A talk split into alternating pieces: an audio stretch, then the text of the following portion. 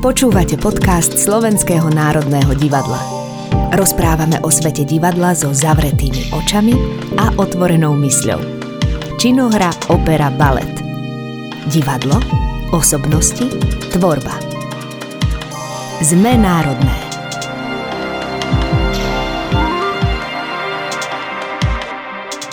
Michail Afanasevič Bulgakov patrí medzi najvýznamnejších ruských prozaikov, dramatikov a publicistov – za svojho života však pravidelne čelil zdrvujúcej cenzúre.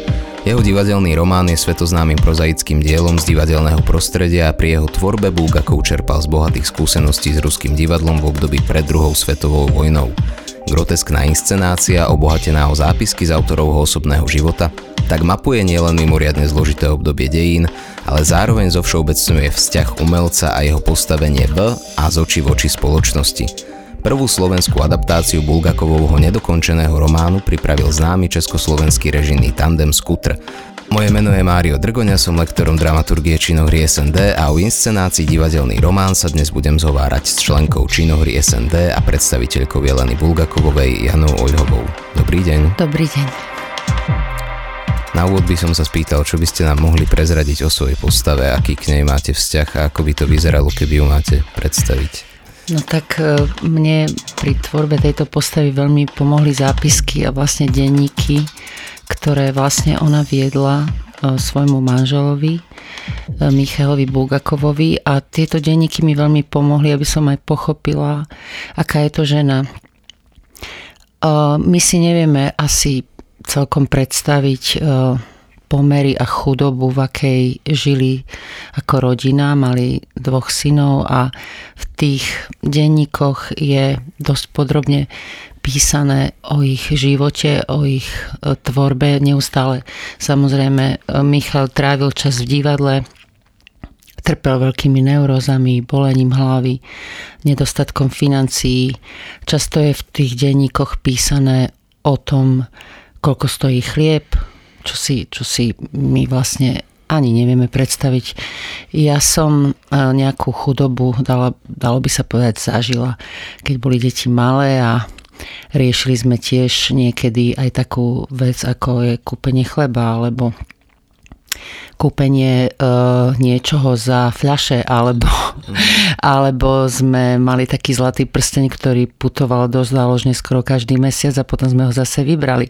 Ale to sú aj tak také smiešné, asi smiešné príhody oproti ich, ich pomerom. Často je v tých denníkoch písané o napríklad o počasí, čo ma celkom zaujalo, že celkom podrobne píšu, koľko bolo stupňov, aká bola búrka, či bola hmla, a to dotvára aj celú tú atmosféru tej Moskvy, v ktorej žili a, a tej atmosféry aj tej rodiny. Alebo, alebo píšu veľa o tom, ako sa hrali s deťmi, alebo kto bol, kto bol na návšteve s hercov, aký herec bol uväznený, ako hrali Vist, to som zistil, že taká kartová hra, to hrali stále samozrejme mali aj na víno a na, aj na žúry a vôbec e, taký ten pravý divadelný život. Takže ich život bol asi pestrý a naplnený. Takže mne, mne tieto zápisky pomohli a z tých vychádzali aj skútry, ktorí niektoré, niektoré z týchto zápiskov použili aj pre jazyk tejto, tejto postavy. Takže uh, mne, mne sa tá postava vlastne tvorila práve dobre kvôli, kvôli týmto veciam. Až úplne prvý stred s Bulgakovom bol aký? Spomínate si na to? My sme robili Psie srdce v Martine, čo bola veľmi úspešná inscenácia Doda Gombára, na ktorú doteraz veľmi radi spomíname. Samozrejme bola upravená, ne, to, e, niektorí kritici mali výhrady, že to nie je Bulgakov a podobne, ako to už býva, ale myslím, že tá inscenácia bola naozaj vydarená a stvárňoval hlavnú postavu Marek, to má môj synovec, e, ktorý vlastne v tom divadle práve začínal prvé roky a bol plný síly a energie a chuti a podobne. Takže to psie srdce e, bolo, bola moja jediná skúsenosť, no a teraz tento divadelný román. Ja si spomínam, že som bol e, veľmi, že ma veľmi prekvapilo, keď som sa dozvedel vlastne, akú mal osobnú skúsenosť Bulgakov s tým Stalinom. Že to bolo niečo, čo strašne ovplyvnilo aj jeho osobný život, aj pracovný život. No, ešte, ešte možno treba povedať, že bol, on vyštudoval vlastne medicínu a že No to som samozrejme, to, to, to som sa samozrejme dozvedela neskôr, že bol lekárom a že pomáhal vlastne e, počas prvej svetovej vojny a on do Moskvy prišiel až v tých 20. rokoch. Takže on dovtedy sa venoval medicíne. Takže možno aj to je to ľudské v ňom a také, také niečo no aj z tých denníkov som pochopila, že to bol veľmi dobrý človek. No a s tým Stalinom, no vlastne niekoľkokrát prosili aj Zelenov, aby boli vyhostení z krajiny, ale on si sám asi uvedomoval, že e, žiť mimo Ruska, že, že by bolo že by bolo strašné pre ňoho ako pre autora, takže on bol vlastne v takom, takom kolotoči, že musel asi žiť, žiť tam. A spomenuli ste už vlastne, že aj pri tvorbe tej postavy ste teda študovali denníky a vedeli by ste nám povedať viac o tom, aká bola tá práca na vašej postave? On, ona vlastne tá Jelena myslím, že bola dodaná do, do, do, do tej štruktúry, aj keď na obsadení som vysela, ale vlastne myslím, že skutry pracujú tak, že oni tvoria veľakrát za pochodu a improvizujú, takže je pravda, že som im podsunula zo pár najvie, najväčších zážitkov z, z týchto mm-hmm. denníkov a mnohé teda prešli, ale myslím, že by aj bezo mňa vedeli, čo s tou postavou urobiť. A vlastne ona toho, toho hrdinu Maxudova ako keby vystrihal alebo vedie e, a varuje, pretože vie, ako dopadne takýto spisovateľ románu v divadle, v tom čarovnom prostredí, ktoré je aj zákerné. Deň, keď Sergej Maskudov eh, spáchal samovraždu. Zápisky. O, ale oni sú výplodom fantázie. To, čo to je? Kocúr zaseknutý vo, to, to, vo výťahu. To sú osoby, divadla. Takéto divadlá osoby neexistujú, ani neexistovali, sú výplodom fantázie. Hm. E, Sergej Maxudov nemal ani priateľov, ani rodinu, takže tie zápisky skorigoval môj muž a podpísal sa pod ne svojim menom. Michal Bulgakov divadelný román. No a ešte do predslovu napísal veľkými písmenami Škrtám vyumelkované, zbytočné a nepríjemné motto Odmením sa vám podľa vašich skutkov.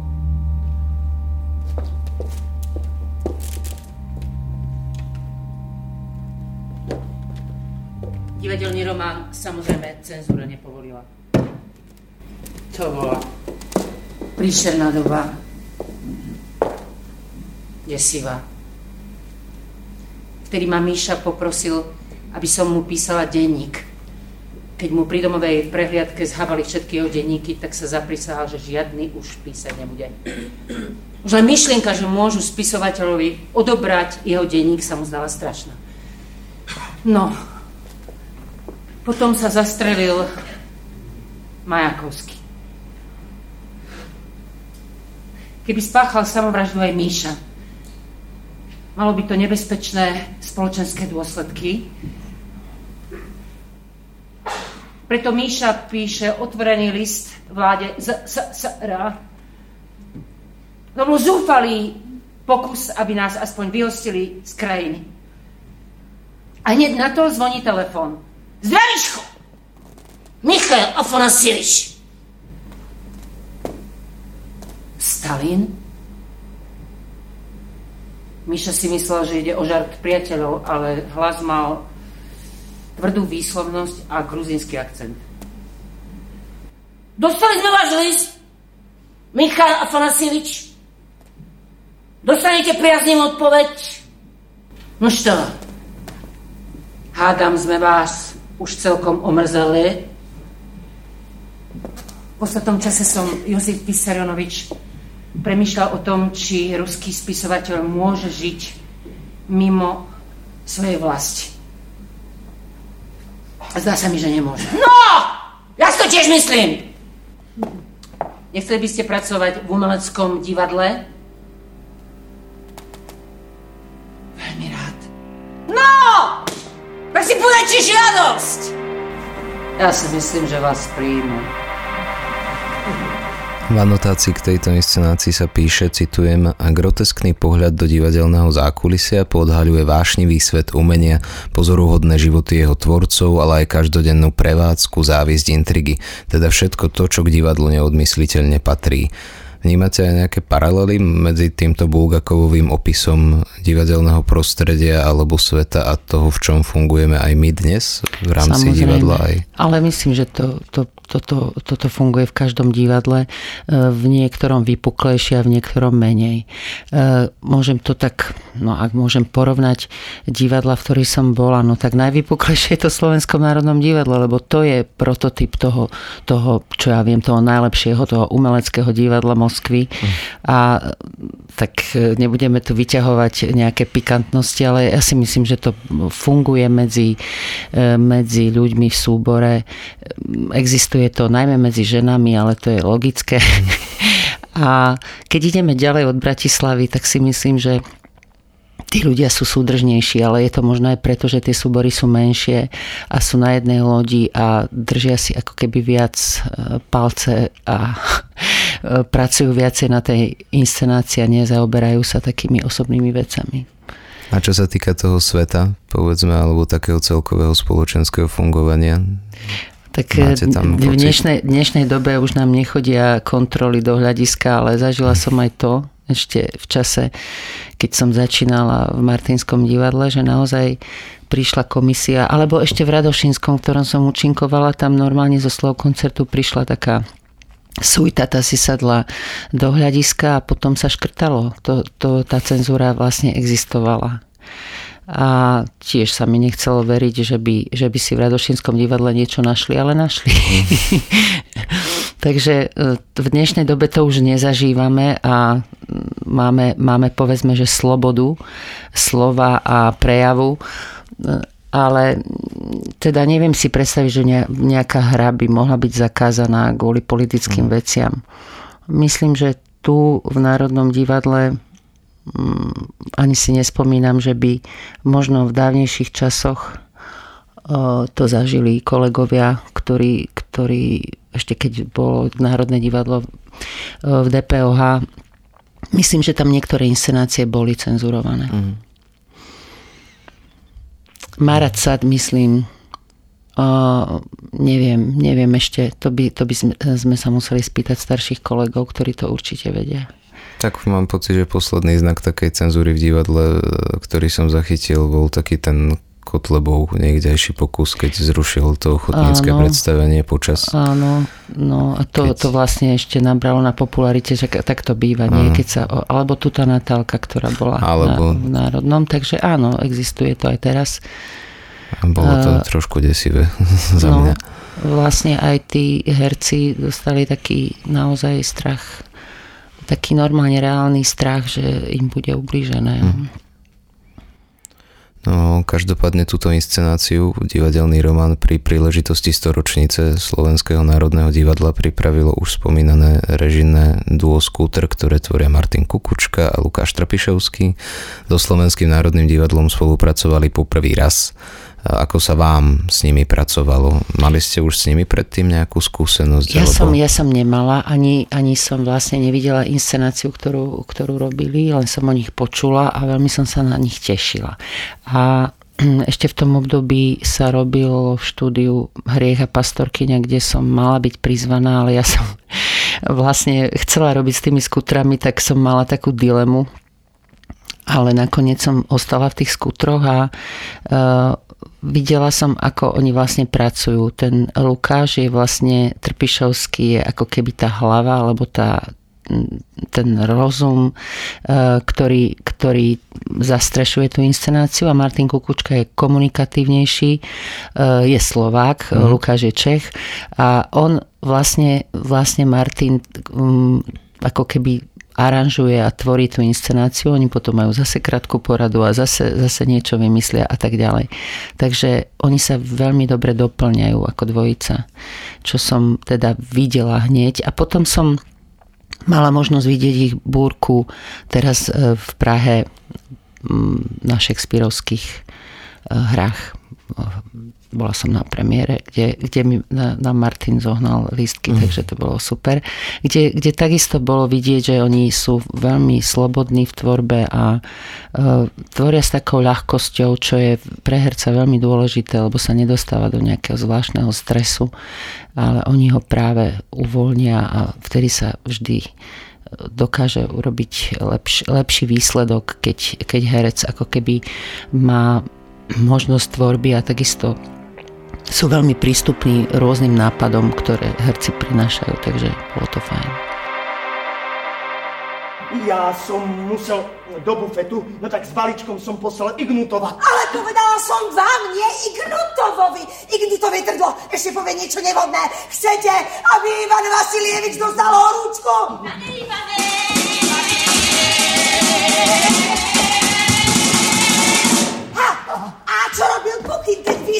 boli v bufete? No tak Pukyn išiel povoz, ja som musel do bufetu. No tak ale hovorím Ignutovovi, leď po Ivana Vasilieviča. Pane Ivane!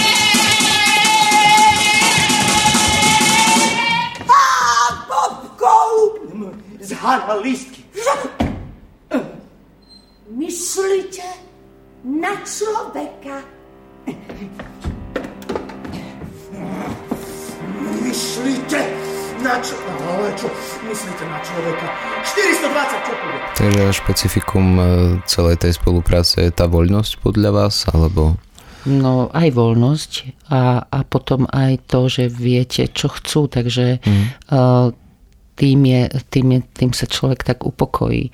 Potom majú skvelého uh, scenografa uh, Martina Chocholouška, ktorý urobil takisto nádhernú scénu.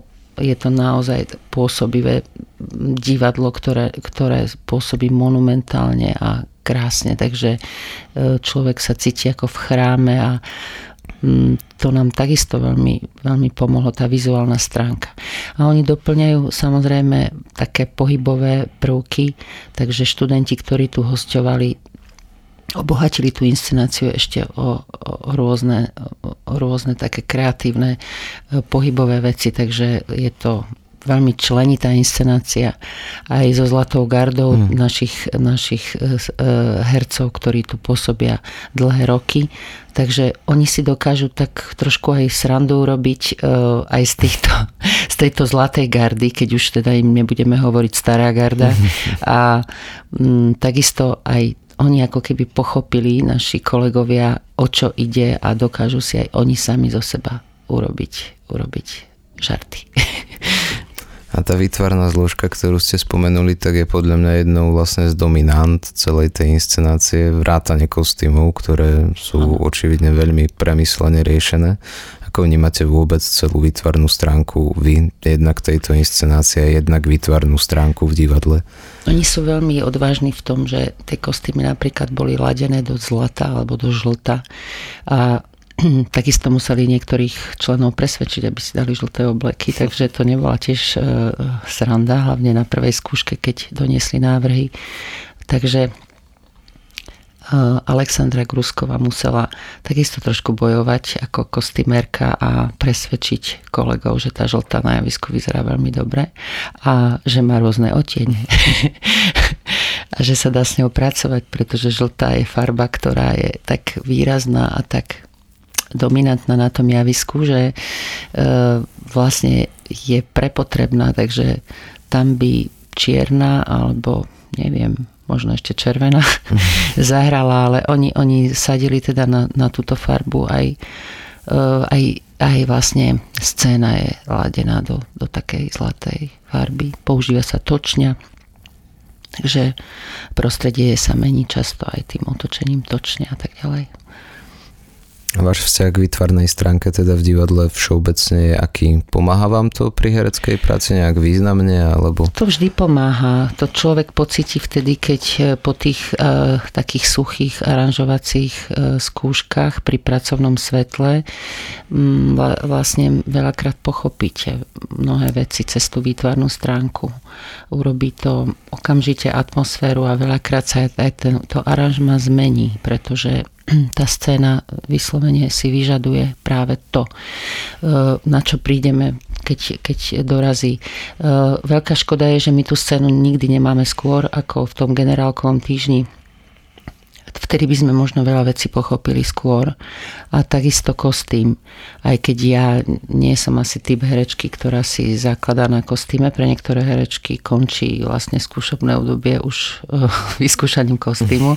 Ale kostým takisto samozrejme dotvorí vašu, vašu postavu. A vraj kostým by mal byť taký, že by človek ani nemal vnímať, aký je. Čiže tak by mal byť ušitý a tak sedieť tej postave, že by sme si vlastne ani nemali veľmi uvedomovať, aký je. E, nemal by presahovať tú postavu, ale byť s ňou zžitý.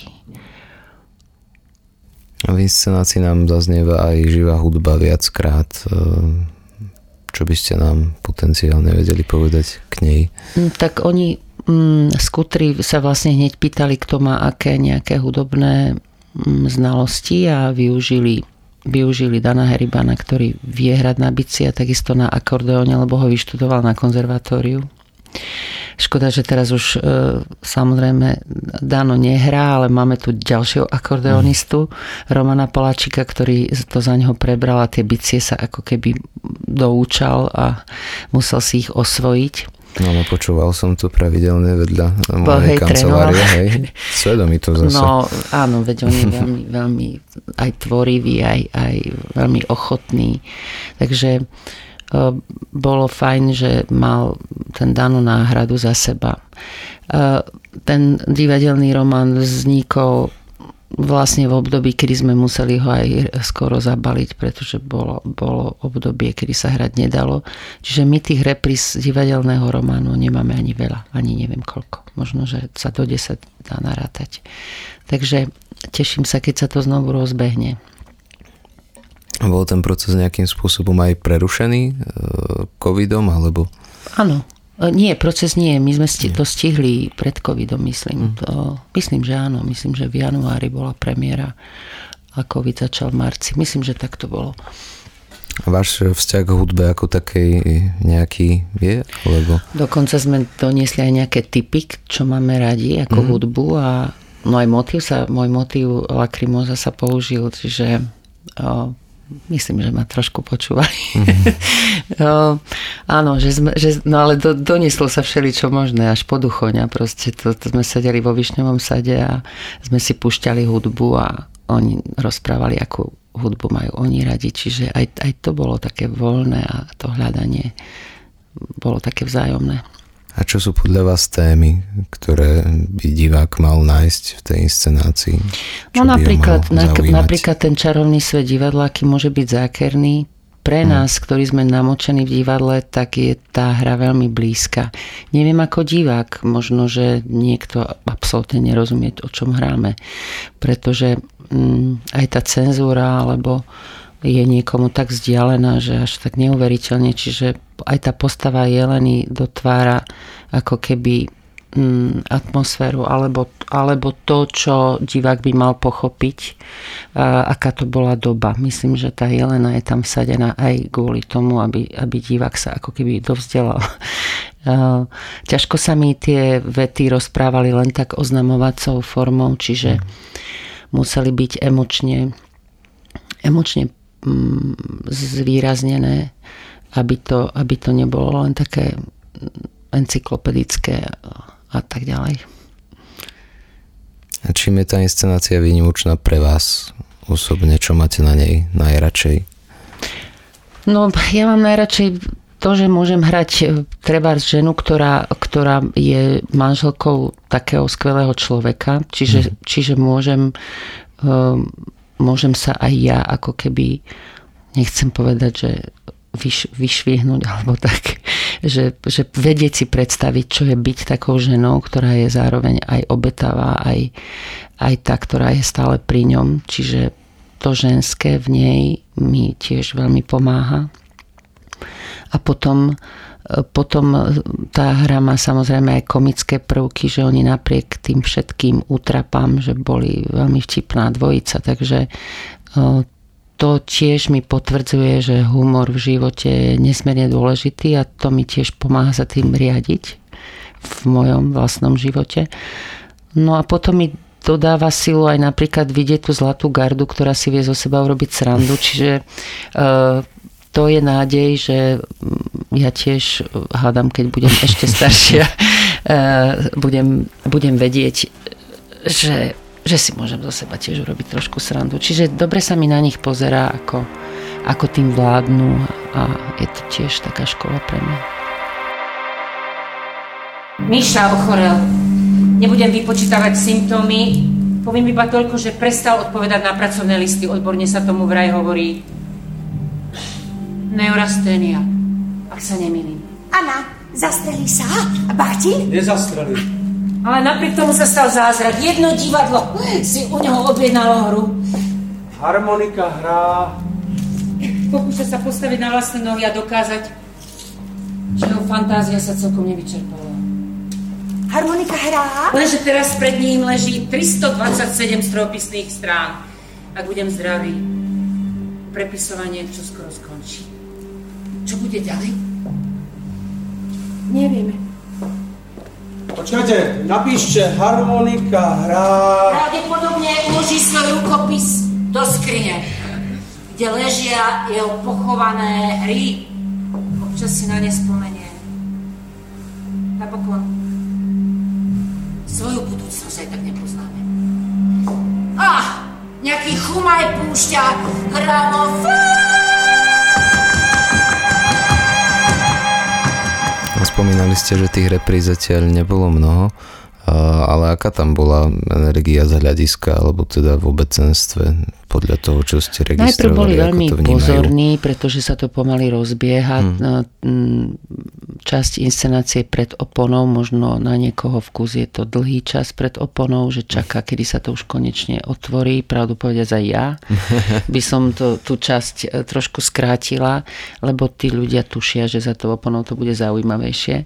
Čiže dlhý čas sa tá inscenácia rozbieha, veľa, veľa rozpráva vlastne hlavný predstaviteľ, ako sa dostal cez, e, cez redaktora v paroplavbe až do toho skutočného krásneho divadla a vtedy sa tá opona roztvorí.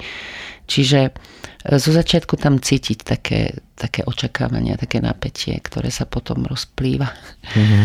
Ale úvod inscenácie je všeobecne ťažký.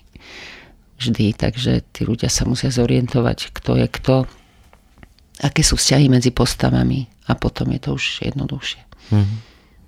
A ak by ste mali nejakým spôsobom, ak sa to dá porovnať e, Bulgakovova, ktorého ste teda naštudovali tu a Bulgakova, ktorého ste kedysi naštudovali v Martine, dalo by sa to vôbec? A Psie srdce je hra, ktorá je taká živočišnejšia, takže mm, bolo tam viacej takých výbuchov alebo prejavov. Uh, bola možno odvážnejšia v niečom. Uh, provokatívnejšia možno. O, asi preto, že sme boli všetci mladší. Mm-hmm. ja som hrala vtedy mužskú postavu. Čiže ja som si vtedy vyskúšala tiež taký experiment, že mi nalepili fúzy a všetci hovorili, že aké, ako hrám skvelo muža, tak som sa až zľakla. Takže to si, na to si spomínam, že to bolo ešte zaujímavé a myslím, že sme to, áno, hrali sme to aj v DPO a s veľkým úspechom. Bratislave, čo nám potvrdilo znovu, že asi, asi tá robota bola dobrá. No keby som to mala ešte porovnať, neviem, neviem, či sa to dá vôbec porovnávať. E, či by sme si aj spojili, že to je ten istý autor. Mm-hmm. neviem. A mužské postavy ste hrali viackrát v živote? Alebo... Uh, no, tu som hrala v Národnom ešte e, Strach s Davidom Jažabom. Takže každý chvíľku rozmýšľal, že kto je to na tej scéne. Mm. Trošku som sa podobala možno na môjho brata, ale nebol to on. Mm. Ja si iba spomínam, že keď sme my na VŠMU vlastne pripravovali tiež s Dodom Gombarom inscenáciu pod názvom Besnota, čo bola adaptácia Dostojevského Besov, tak e, tiež tam jedna kolegyňa hrala muža. Áno. Eva Muresová, myslím, hrala Kirilova. Uh-huh. Tak sa mi zdá. Takže mi to prišlo také zaujímavé, teda, že Gombar možno tenduje aj k tomu, aby tie ženy hrali mužov v niektorých prípadoch. No, veď, veď kedy si to bolo normálne, takže, takže mohli by sme sa k tomu vrátiť. Ja si spomínam, že som e, so skutrami aj čítal rozhovor v ZME dávnejšie a Lukáš Trpišovský tam na otázku, čo ukazuje divadelný román dnes, odpovedá, opäť citujem, Osud Bulgakova je varovaním pred spoločnosťou, v ktorej sa ľudia nemôžu slobodne realizovať v tom, v čom sú dobrí. Máme 30 rokov po revolúcii a zdá sa, že si treba stále pripomínať, ktoré hodnoty sú dôležité. Veľa ľudí nostalgicky spomína, že pred novembrom 89 nebolo až tak zle. Ľudia veľmi rýchlo zabudli na dobu, keď bolo dôležitejšie, či máš stranickú knižku ako to, či si v danom odbore naozaj vzdelaný a dobrý. A toto je vyjadrenie jeho vlastne jednou z vecí, ktorá ma tak e, motivovala veľmi ísť si pozrieť tú inscenáciu, že mal som taký prirodzený záujem už predtým, ale toto ma tak nakriatlo úplne. Ako by ste pozvali vy divákov na ňu, alebo čo by malo byť podľa vás tým lákadlom?